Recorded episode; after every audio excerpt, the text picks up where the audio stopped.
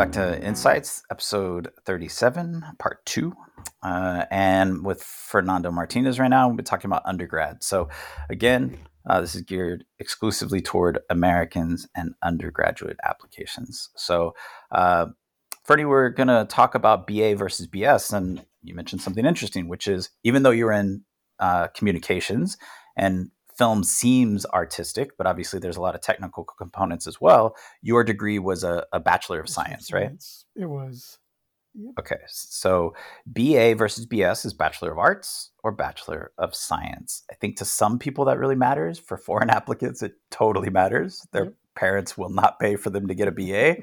Um, and it has to be a STEM degree, you know, science, technology, um, engineering, math, uh, something they consider. So do what? Why do people hate the arts so much? I know, man. It's like super sad. I mean, there are people, there are state schools. You mentioned Florida, but I mean, they're literally cutting out the liberal arts, like not allowing them, um, and just slowly pushing out uh, all that kind of stuff. And and it sucks because to be a well-rounded individual, you need to learn those things. Um, and I find them super helpful. I use all that kind of stuff on a regular basis. As I said, philosophy I didn't want to take you know, reading um, Aristotle and Socrates and Plato wasn't. I mean, I, actually, I found it kind of interesting, but it can seem kind of superfluous. But the logic part of it, most most certainly, was not. Uh, it comes up all the time. Fallacies are really, really important. Um, and in general, just to be a functioning member of society, right? I mean, we live in a democracy, so you're kind of just supposed to know stuff. There's probably a handful of classes that I still reference to this day, and the philosophy that I took, uh, you know, remains some of those. Uh, it's weird because there's, you know, everything else is kind of falls by the wayside, but there's some that do stand out. Government, which I never intended on taking, that one really sticks around. Uh, philosophy sticks around. Um, so yeah, you never know where you're going to get the, that extra uh, sense of inspiration, and it comes right. in handy, you know, in every uh, career position that I've done. Um, I've relied on some of the things that I've learned uh, from philosophy, from government, from just these strange classes that uh, that normally you wouldn't consider integral to, to a film degree. Right, but that's why they call them basics. That's why they're they're required classes. I mean, you do get some choice, right? But I mean, you do need some fundamentals of just how to think and how to study, and it's kind of preparing you for the rigors of of university life because obviously college is higher than high school. So uh, it is nice to take some of those classes, and maybe every single thing you know isn't super important to you. But um, in fact, my philosophy class, I was going to mention this at Texas State, they have a uh, the Mitte honors program uh, that you can apply to once you're there, and it's cool because you have classes, roundtable classes of like 12 people and a professor, and they give you a reading list, but it's just like books off Amazon. You read books and you talk. That's it. Um, so uh, really intimate. But I took the philosophy of Lewis Carroll.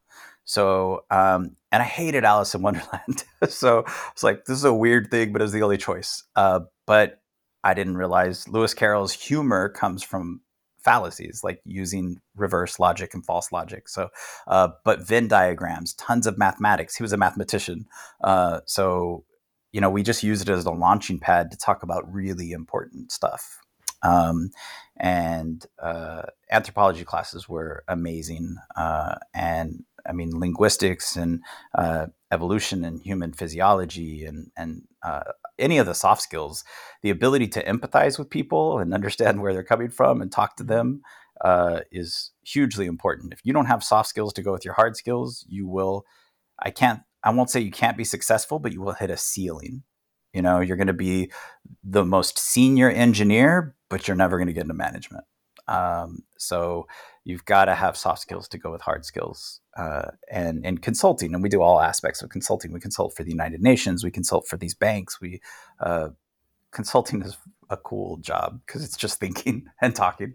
Uh, but but yeah, in order to evaluate any problem, I think you need to be able to use all these disciplines simultaneously, and that only happens if you get a broad uh, foundational part of your education. Uh, but but BS will allow that too. There are foundational classes, and then you're going to get your Bachelor of Science and and and focus on STEM degrees. So a lot of people are interested in technology right now. Um, so you want to go work at FANG companies, you know, uh, Facebook, Amazon, um, Netflix, Google. Uh, you want to be a product manager, which I don't even know that people in high school would know that this is a thing. But think about how often we see that on resumes now. Everybody's a project uh, product manager. That is yeah. Uh, that is a dream job for people, kind of like investment banker used to be. Uh, so that's what everybody wants to be. Um, and you need a lot of skills for that because it's actually a combination of hard skills and soft skills. So um, you own a product, uh, which is just a concept or a, uh, some, and something you're rolling out, let's say for Google or for Facebook. Um, but you have to be able to manage the entire team and things like that. Uh, so even if you're going to do something technical, you do need those other components as well. But you know, fintech I think is really popular. So financial technology, as opposed to traditional finance, uh, you may want to do financial technology. But the way you accomplish that is not just through your major, right? Um, your major is only going to be 30 hours or so of your 120 hours. So you can really cultivate blended degrees, which I think we see a lot. Um, and and it comes up in the form on resumes you'll see it under the form of relevant classes right um, and even the mbas when they're applying for their internships and they're going through recruiting i mean not everybody knows an mba is not one thing so you you get to put your relevant coursework and you can put anything you want there so just because you study one thing doesn't mean you can't learn coding in fact you probably should uh, you should learn Python so you can do data science because data drives everything, right? Um, so just because you didn't major in data science, if there's even an undergraduate major in data science, doesn't mean you can't take classes and learn how to do it. And then there are ways to tell companies that you can do it and, and use that tool. In fact, if anybody is interested, you, the previous episode, the one before this, is a guy that went to, he's a McKinsey consultant, which if anybody doesn't know, that's the number one consulting firm in the world. Uh, and then he went to Columbia Business School MBA. That's number seven in the world. It's one of the uh, magnificent seven.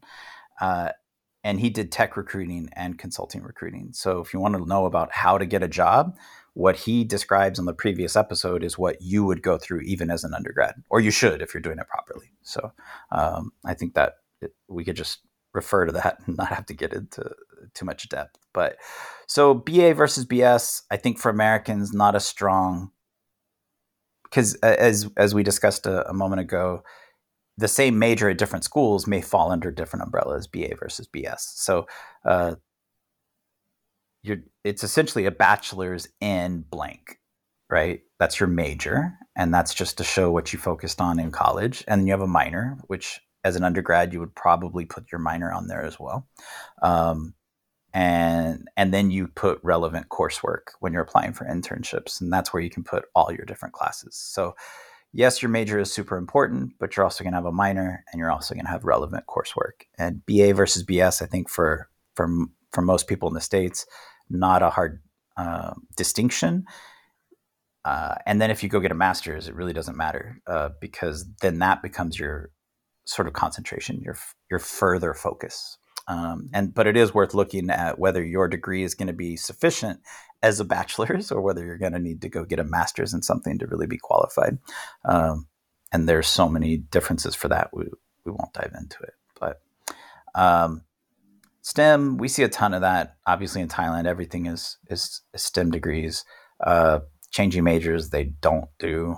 Um, but as Americans, I think the average is like five times. Uh, and so you can definitely do that a lot.